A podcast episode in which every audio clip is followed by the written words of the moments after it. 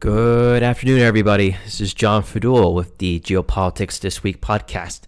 And I wanted to start off by introducing a little bit about myself. Um, like I said, my name is John Fadul. I'm a recent graduate of The Ohio State University with a major in world politics, focusing on international security, international development, and international finance, um, with a minor in geography. Now, the reason why I've chosen to start with South America is mostly because it is in my firm belief that it is often an un, a undercovered topic in geopolitics, history, and just world affairs in general. It is perceived as a very sleepy, very boring continent. Um, obviously, every once in a while you get a story about police violence in Brazil, and so that perception tends to change every once in a while. Um, but in general, people don't really know much about South America. And I have been, in a way, blessed to be raised part of my life in South America. I was born in Santiago, Chile in 1997, where I spent two years, so I don't really remember it that much. Uh, but I did visit it um, in 2014 to see all the sites, reconnect with my heritage a little bit. And that was an excellent experience. Uh, but to move on, after living in Chile from 1997 through the beginning of 1999, my parents moved to Venezuela, to Caracas. And we lived there from 1999 roughly to the end of 2004. And that was it is probably one of the more impactful experiences in my life. Mostly because at a very young age, I got to see um, not only political change happen, um, but to get a preview of what the country would be- end up looking like. Uh, as my dad at the time was working for Procter and Gamble, and they had their regional headquarters in Venezuela at the time. And one of the very few last nights we spent in Venezuela before um, Procter and Gamble decided to fly out all the staff was um, when uh, the protests were going on, as there had been a massive agreement in the private sector to go on strike. And this, of course, led to a counter protest from the supporters of Hugo Chavez. And these people marched up the hills because um, Caracas is based in a valley that's surrounded by a series of very large hills and mountains. And we were at the top of one of these hills. And Hugo Chavez supporters marched all the way up to our little compound that P&G owned and housed all their staff and just absolutely destroyed the cars that were parked outside of our compound. And those cars belonged to the um, maintenance and staff that helped maintain the property. And I just remember multiple people drop jumping up and down on this um, Cadillac DeVille. I think it's a 1998 Cadillac DeVille, and broke open the windows. And eventually, by the time they were leaving um, the protest in front of our compound, the car had been completely burnt out.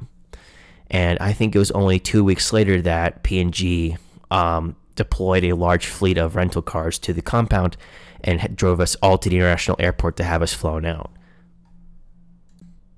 And after they had evacuated us, um, I spent the rest of my childhood sort of bouncing around the United States, um, living in Indiana, Georgia, New Jersey, Florida, um, Washington, D.C. for university, Ohio for university, and now in Utah, where I'm based now.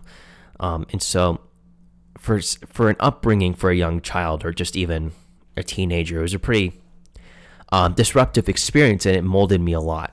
And so, when I started doing things like competitive debate, I wanted to become more familiar with South American history, my my heritage, financial flows, international development, which sort of influenced me to go down the education route I chose to go down. And so when we are going to be talking about South America, I split it into two parts. Mostly because when I was creating the outline for these two podcasts, um, originally I just wanted to go through um, the history, the relationships, and what I expect from the major players in South America from the future. And what I realized very quickly was that if I did a single podcast with all those topics, it would be a two to three hour podcast. And so I decided to split it in half. Um, in this podcast, we're going to be focusing on the history and how that history has affected the relationships between um, the South American countries.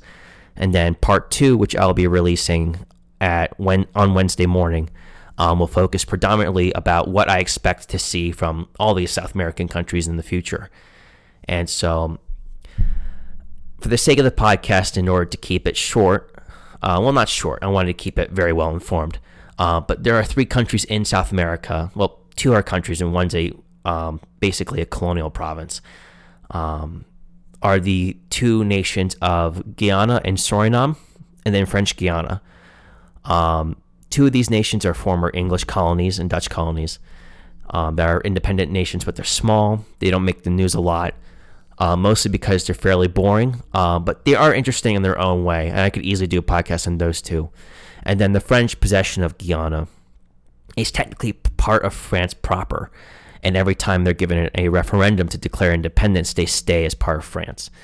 Um, so effectively, they're a little piece of France still on the South American continent. And so uh, whatever happens with France is sort of a reflection of what happens there. And so, for the sake of this podcast, I'm going to be skipping those three countries and focusing more on the big players on the continent, which are Venezuela, Colombia, Ecuador, Peru, Chile, Bolivia, Paraguay, Argentina, Uruguay, and Brazil. Um, these are the important countries. These are the nations that have shaped its history, and these are the ones that are going to be consuming the majority of our conversation. And so, without a further ado, we shall begin with the history of South America. So, as the colonial period began, Spain and Portugal, who managed to seize upon their early advantages in sailing, began to colonize South America and segments of North America, predominantly Mexico. And what Spain and Portugal quickly realizes that they're going to be competing over very similar pieces of land. And so, in a tale that has been somewhat mythologized, they took the issue to the Pope, as both nations are very Catholic. And the Pope grabbed a sword from one of his guards and cut the, at the time, known globe of the earth in half. And as a result, Portugal was given a slice, and so was Spain, which is how Portugal came to own Brazil, and how Spain effectively got the rest of the continent, Mexico, and most of North America at the time.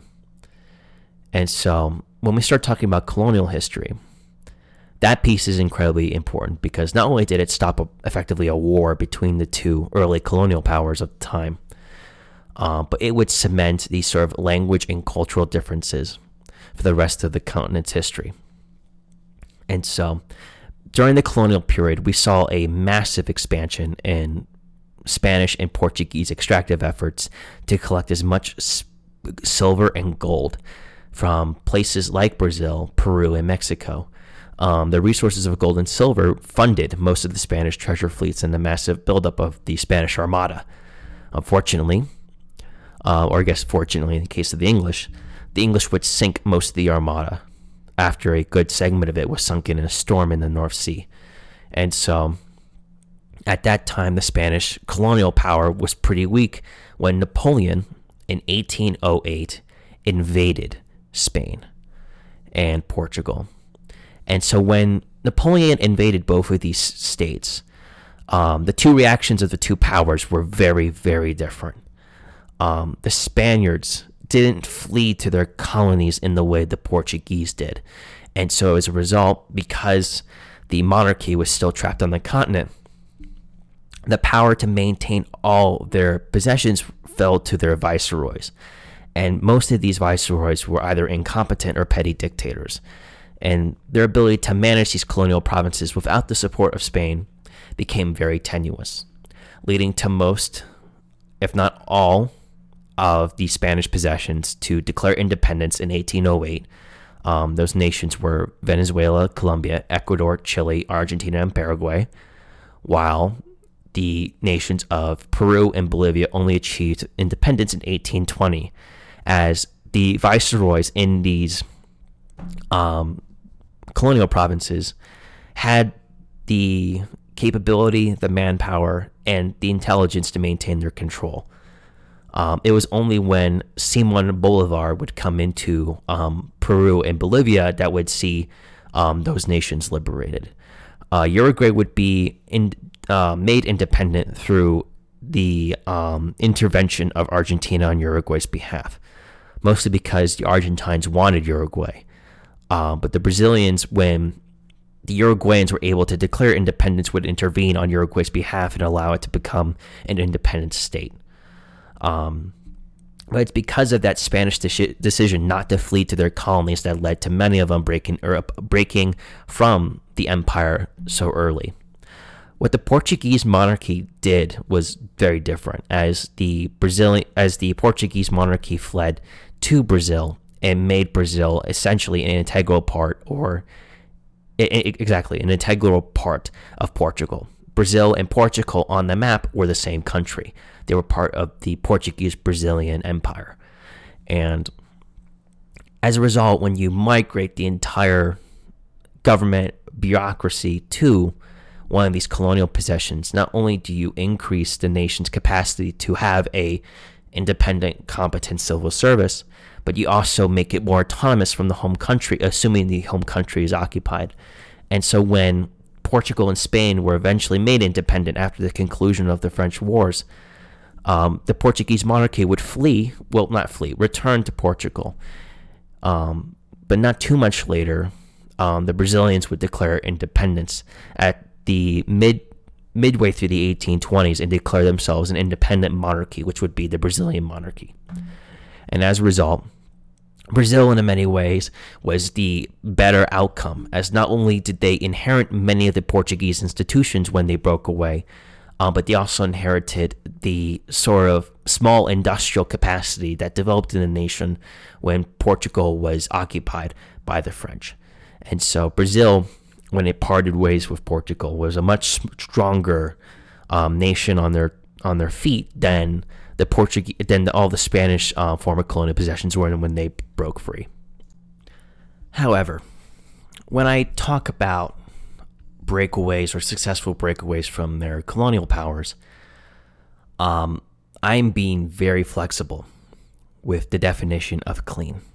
As as when we get into um, into the countries and where all of these sort of the the madness and the chaos sort of begins, we realize that even though many of these countries achieved independence from their colonial powers, in most cases, it ended up resulting in much worse and bloodier conflicts, as would sort of be the preview to when um, large portions of Africa would be able to achieve independence as well.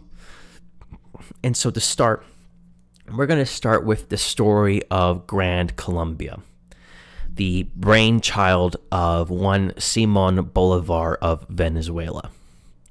So, Grand Colombia originally got its start when Venezuela and Colombia both declared independence in 1810, but would only sort of coalesce into a formal institution when both nations agreed to help Ecuador achieve independence. Ecuador had achieved, well, achieved is a sort of stretch of that word right there, but had declared independence in 1809, but failed to break away as the viceroys were able to re achieve power. And so Colombia in Venezuela would ally together to help free Ecuador. And because of the sheer political personality that was Simon Bolivar, would eventually get all three nations to agree to form a federalized union known as Grand Colombia. And this structure would form in 1819. Now, what ended up causing the fail of Grand Colombia were a couple of critical factors that political scientists, people who study international relations, sort of point to as being the markers of a nation that is heading towards failure. One was the internal divisions between um, South American countries. Despite technically all being mestizo or Spanish heritage, um, mestizo, for those who don't know, is the mixing of Spanish and native heritage. So, uh, And all these countries technically all share a common language and a common heritage. But because the geography in South America, specifically in northern South America, is so innerly divided that the cultures of Venezuela, Colombia, and Ecuador started to develop in very different individualized ways.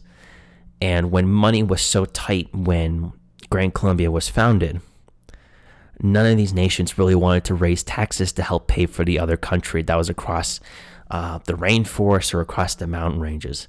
And so these internal divisions would see Gran Colombia's debt explode as um, essentially the state started raising debt to trade favors within itself to get anything done. And when as we've learned today, if you're not the reserve currency, your ability to pay back debts that aren't denominated in your currency, which Grand Colombia's weren't, um, the ability for the state to be self sustaining comes into question. So that's part one. The second one was Simon Bolivar himself. Simon Bolivar, like many revolutionaries, was made for the revolution, but not for the governance of what happens after the revolution concludes. Simon Bolivar would go on to help make Peru and Bolivia independent between um, 1810 through 1830. But as a result of him being away so long from the capital of Gran Colombia, the nation would be run by all those leaders that wanted to see it fail. Those leaders that would raise debt to pay for petty favors. Those people who would steal from the treasury the gold stores to pay for their own political interests within their own states under the, the Grand Colombian federal system. And so, with Simon Bolivar away trying to make the rest of Peru and Bolivia independent, he failed to save his own state. And so, when he returned to the capital of Grand Colombia in 1826, he would find a state that was barely holding itself together and would end up dying in office as its president with only the state to dissolve a couple of years later in 1831. And so, when we talk about the relationships between all these countries, Venezuela and Colombia's bitterness towards each other is partly rooted in this geographical divide between the two, but this internalized hostility that each of these nations wants to intervene into each other in, in, in each other's affairs, even though Venezuela has always been consumed by its own problems, and Colombia has been fighting in a internal insurgency for most of its independence. And so that is explains a lot of the tensions in the northern part of South America, as this part, while united in the quest for independence, would soon become internally divided over the affairs of governance. And so this was used a lot, specifically during the time of Hugo Chavez who would, on multiple occasions, deploy the military, his military, the Venezuelan military, to the border and have tanks actively patrol the border of Colombia. Because he always said that the Colombians were trying to interfere in the free state of Bolivar in Venezuela. And it's because of that innate historical cultural hostility towards each other that these states have never been able to cooperate on anything of mutual benefit like drug interdiction, um, economic integration, or allowing the Colombians to help the Venezuelans rehabilitate their oil industry, which the Colombians have gotten very good at.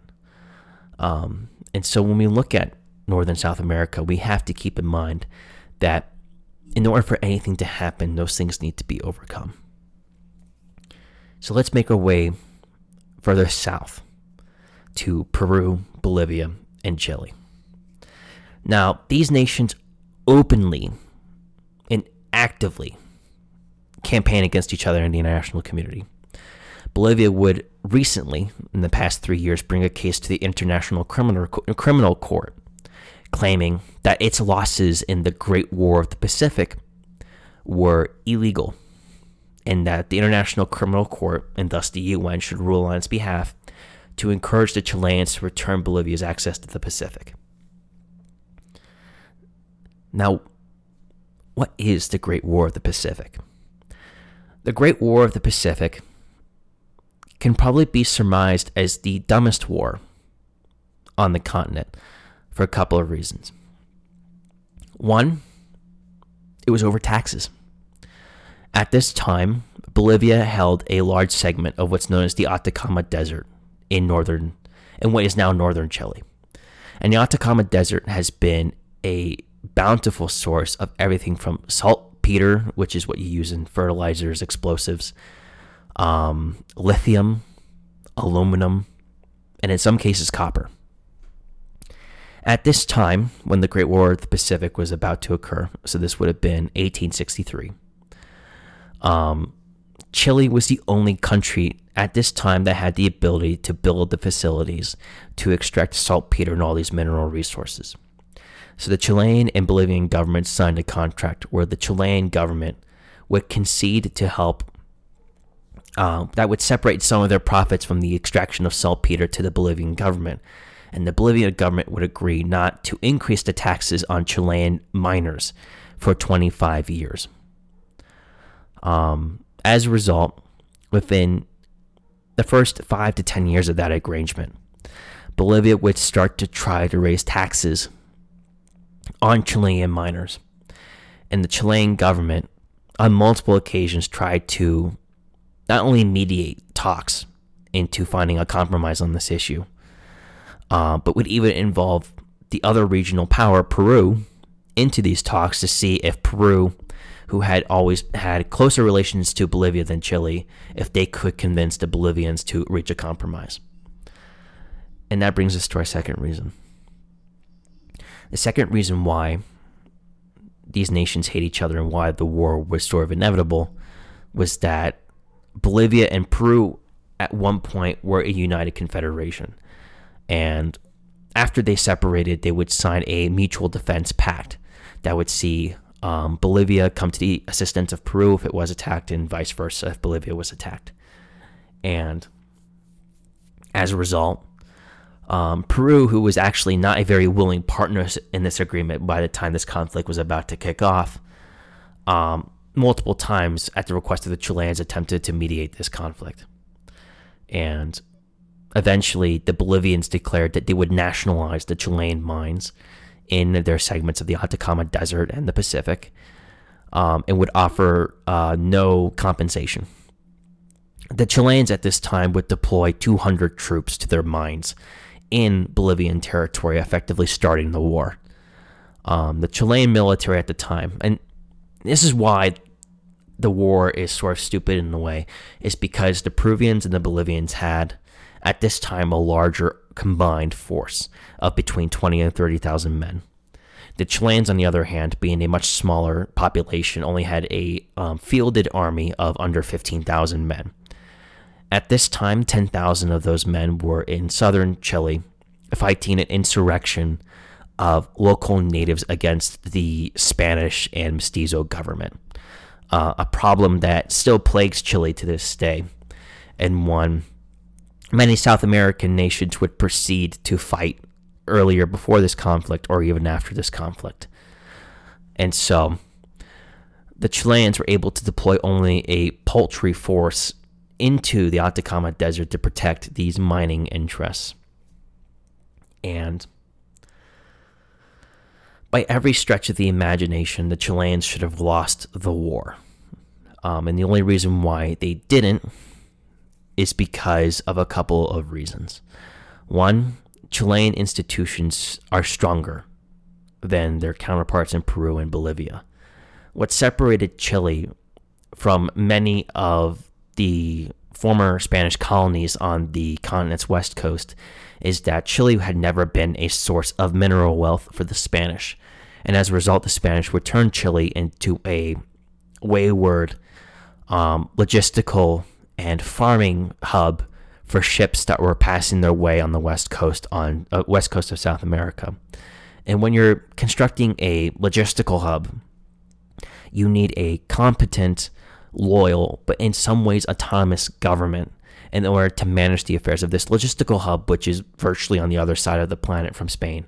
And so when Chile would declare independence in 18 in the 1810s, um, not only would they achieve independence without the assistance of Simon Bolivar or the English or the Argentine Confederation, um, they have the institutions to manage themselves um, after independence, which many of these states struggled with after they achieved independence. Um, Peru and Bolivia, in particular, suffered from this problem because when you're in an extractive colony, the only institutions you have are the ones that are needed to help move resources from point A to point B back to colonial um, headquarters uh, in Spain or, or Portugal, point C.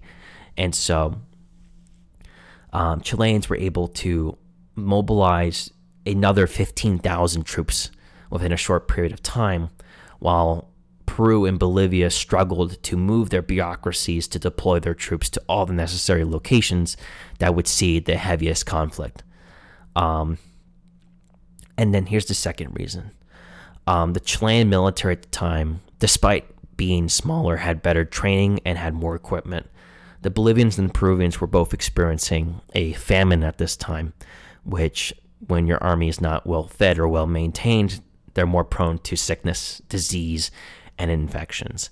And so when the battles start kicking off a year after um, the war was declared, many of the troops fielded by Peru and Bolivia were already unfit for duty.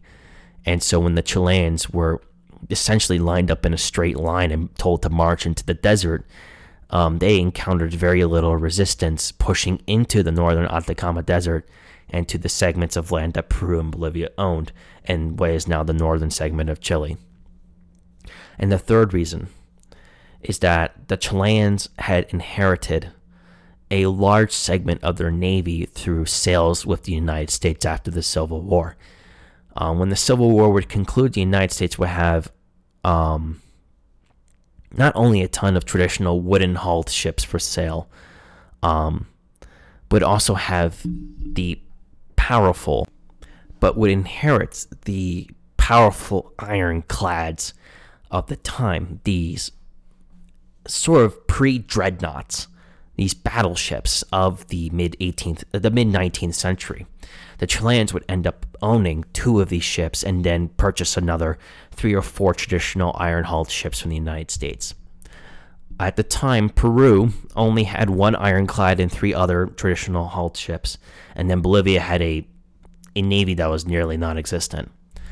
And as a result, when um, your offensive capacity is so dependent on these ships, um, the Peruvians made the mistake of sailing most of their offensive assets to the south of Chile towards the Strait of Magellan, which is where most of the trade traffic and um, goods shipped by the English or the Spanish to Chile at this time after independence were being shipped.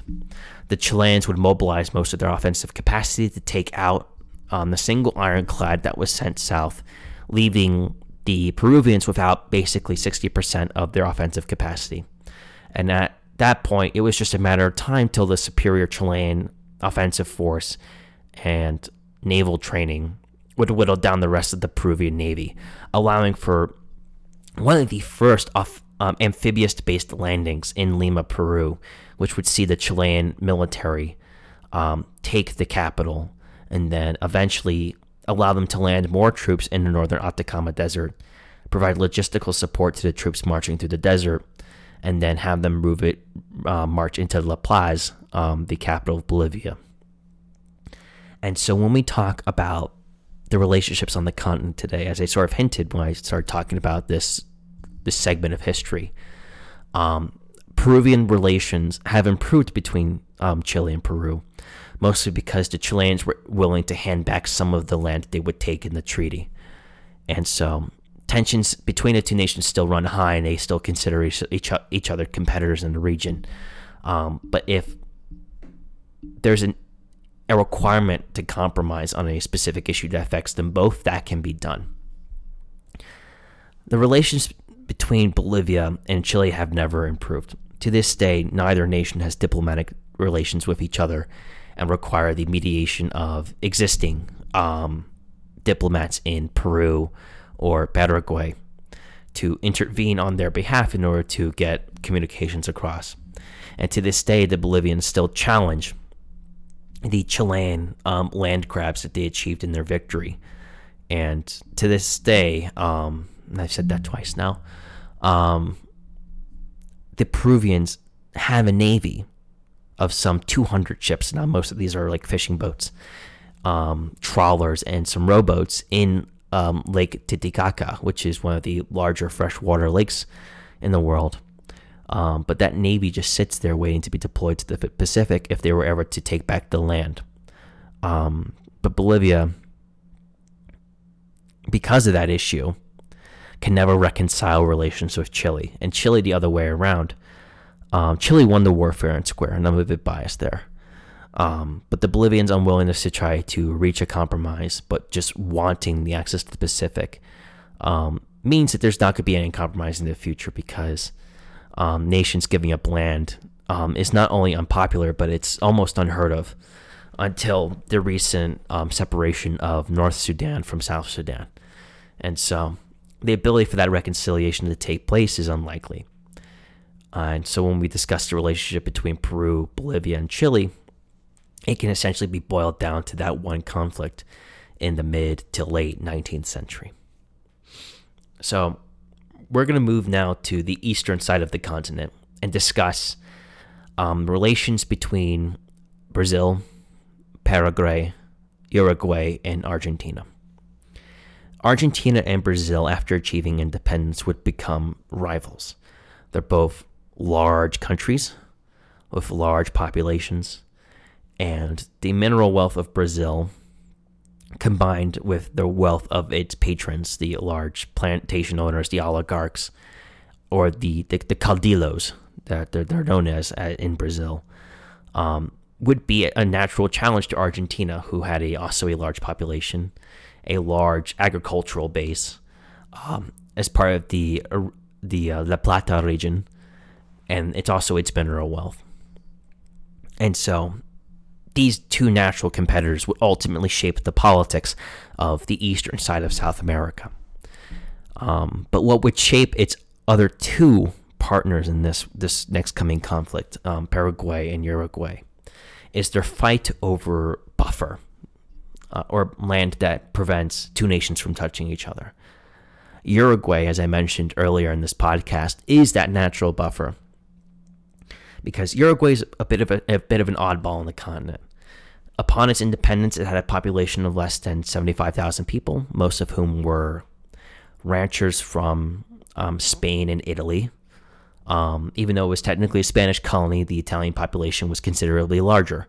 And so Uruguay in many South American circles is still sort of considered a Italian colony, an unofficial Italian colony. Um, but when Argentina and Brazil started fighting over influence over these two, uh, over Uruguay, there would be a civil war that'd break up in tiny Uruguay between the Colorados and the, the Blancos. Now, the Colorados would lose this war the civil war, and the Blancos would be put into power by the Argentines. Um, and that would be the government in Uruguay for the basically the first 30 years of independence. But later, um, the Colorados would make an attempt to take back power starting the second um, Uruguay Civil War, technically second, but it's considered the first one. Um, because in, in these trying times when you're an independent country, first independent, any conflict that happens during that transition is technically the one that makes the nation's first government. So it's not considered the first civil war. Um, but in many ways it was. And so when the Colorados returned with the support of the Brazilians to try and take power, um, the Argentines would declare their neutrality, mostly because they wanted to see how their favorites in the government would would handle themselves and how the conflict would break out. But unfortunately, what they didn't um, count on was Paraguay.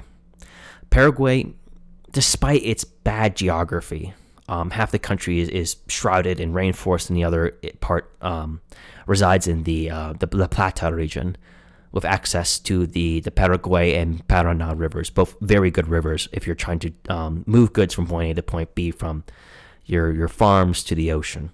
And so during this time, not only was Paraguay rich in resources, but it was rich in manpower. It was able to field of an army at its peak of 250,000 men. And this army would not only be well equipped, but well trained, as the Paraguay government made an effort to achieve good relations with the United States, allowing for most of their professional military class to be trained at American military academies like West Point or be trained alongside American soldiers. And so, Paraguay, despite its small size and seemingly unimportance in the region, was a regional power. And Paraguay, seeing another small nation like itself being sort of influenced by its two larger neighbors, Paraguay announced that it would intervene on behalf of the, the, the Blancozen government. And of course, this wasn't popular with either of these two nations. And after um, declaring war on the the Colorado supported by Brazil, um, Paraguay effectively had declared war on Brazil itself also and would invade Brazil. And obviously, when you're fighting your much larger neighbor, not a smart idea. But the Paraguayans at the start of this war actually had the advantage. As I mentioned, they had a larger army, better equipped, better trained. Um, the problem was is that they were invading straight into a rainforest, and so progress was slow. Infections were likely, disease was spreading, and so their offensive into Brazil would be slowed not by the strength of the Brazilian army, which at this time wasn't not only was not only not present in southern Brazil, but largely incompetent, and a small force as well. Um, the Paraguayans would be stopped by the horrible Brazilian geography, and we'll talk about that geography in the next episode. Um, but it does play an crucial part in this um, this war. Um, and so when Paraguay was getting held up in the rainforest in Brazil, when it was trying to invade from its Paraguay's own north into southern Brazil, they requested that the Argentine government allow Paraguayan troops to march through northern Argentina in order to reach a small segment of southern Brazil that borders Argentina. And so when a nation asks another nation to let troops pass through their, their territory, that doesn't ring a lot of um, green bells or green lights in the government. And in fact, um, the Argentines suspected that if they were to allow this, the Paraguayans might want to try and take land along the way, and essentially invading Argentina with Argentina's consent. And so Argentina did the only thing that they felt like they could do, and that was say no. Uh, the Paraguayans um, were sort of the Germans of the of the time, declaring war on two fronts, and would invade Argentina. And shortly thereafter, when um, Paraguayan troops would cross into Argentina, Argentina would declare war.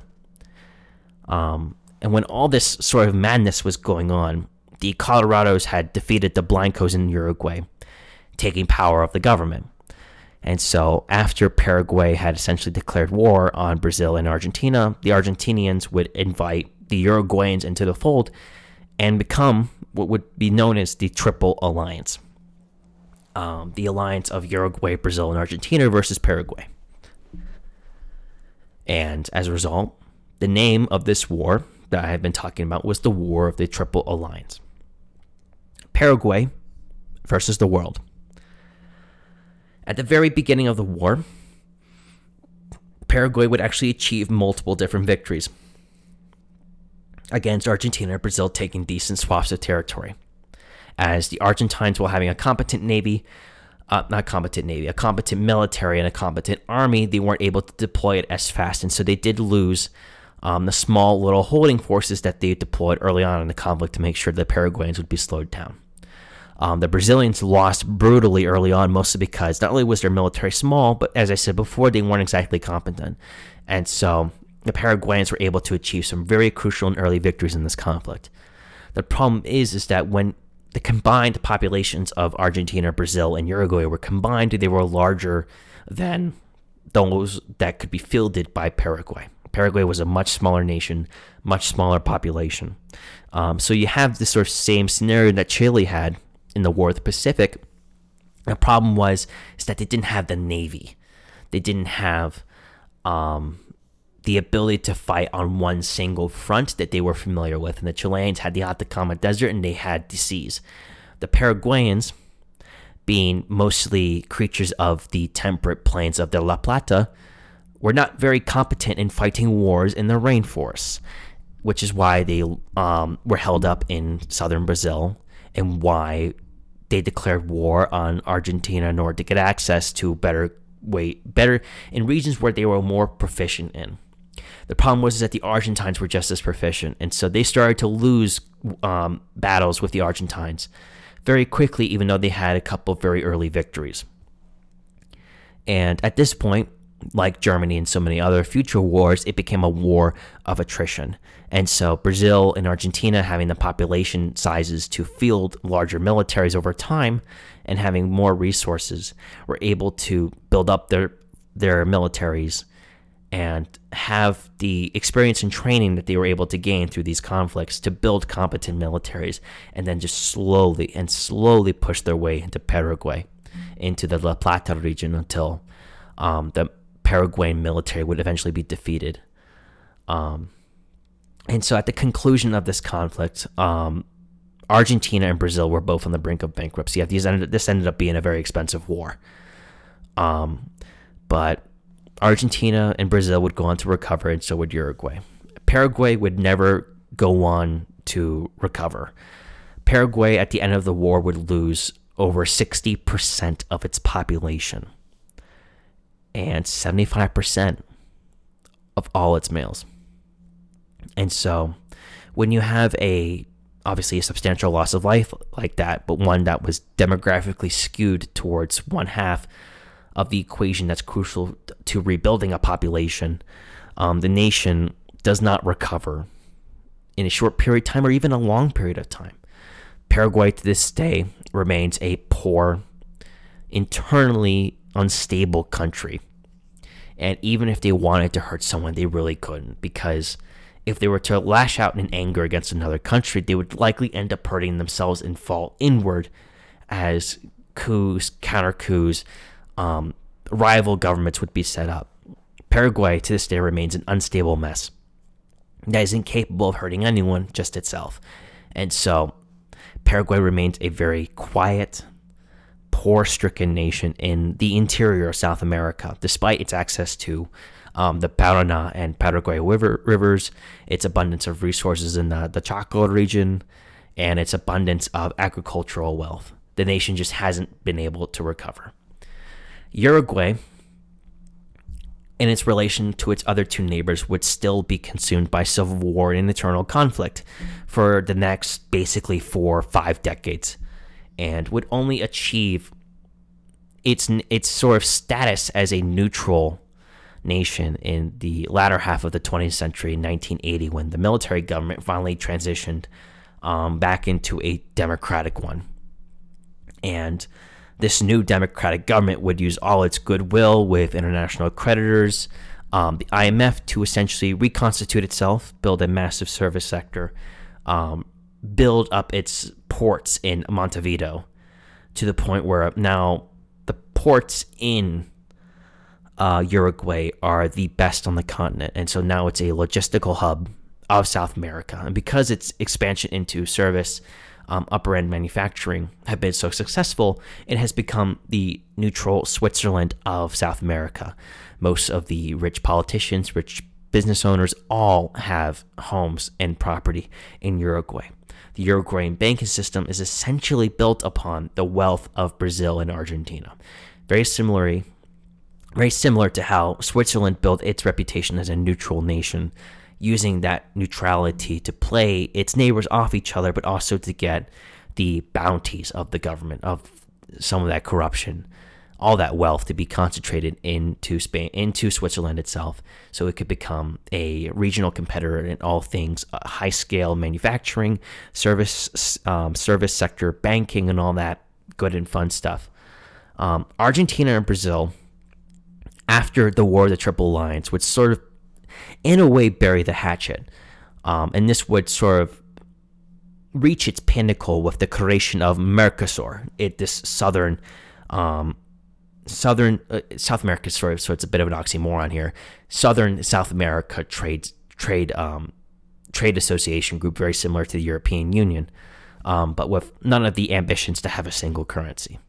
And so Brazil and Argentina would unite to form a powerful um, economic bloc on the continent. The problem is is that not only did sort of um, Brazilian economic success and Argentina's success um, sort of diverge, um, Argentina would grow exponentially um, from 1980 till present day, while Argentina would experience four or five some defaults on its debt, a massive devaluation of the peso, um, and just economic turmoil that the Brazilians were more than happy to take advantage of by becoming the South American continent's most prominent and um, prominent power and economic power. Um, and the Argentines, as a result, because of this economic weakness, couldn't really do anything about it. Um, but in this new world that we're beginning to enter, where capital is scarce, where costs start to matter again, Argentina remains a cost competitive environment. Um, not only has the peso fallen so much that the currency is extremely cheap, um, but the Paraná rivers access to the Argentine interior, where all its mineral, agricultural wealth is stored, um, having that access to the Paraná River to transport goods up and down, and then the city of Buenos Aires being a logistical hub, you have the perfect match of cheap access to goods matched with scarce capital that could generate yield. Um, and so Argentina looks to be the successor of the future while Brazil falls off because Brazil's geography, as I hinted early on in this conversation, um, is not very good. It's very mountainous because of the Brazilian shield, which prevents um, Brazil from having good access to ports or even access to its interior. Um, and the rainforests themselves make um, ag- agriculture incredibly tough, as the rainforest flora and fauna would absorb all the nutrients in the soil, preventing um, anything like wheat, barley, corn, soy to develop without massive terraforming through the introduction of lime fertilizers or other chemical additives that could help reduce the acidity of the soil, but also the ability to have that soil regenerate without the temperate climate in the winters that allow Argentina to succeed. And so, when we start looking at the relationships between basically most of the countries on the eastern coast of South America, they are determined by this conflict of the Triple Alliance and how that sort of cemented, um, broke, and sort of reformed new relations. And so that is likely going to conclude this first part of the podcast. Um, like I said, didn't want this to be too long, and I sort of already hinted at what I, what I think about some of these countries going into the future. Um, but to conclude, South America is in many ways a tragic continent, in very similar ways that Africa is a tragic continent as well. Um, I am a strong believer in the importance of geography, as geography can make or break nations, even if they have strong institutions. And when we look at South America, you only have two rivers that have the ability to generate capital or make it easier to transport important exports from the core to the coast. And those two rivers are the Amazon and the Paraná River. The Amazon River is not very good, um, mostly because it's in a very tropical climate, meaning that the the boundaries of the river are incredibly muddy and very poor to create the right sort of infrastructure to create a port or a hub where goods can be offloaded and loaded onto ships.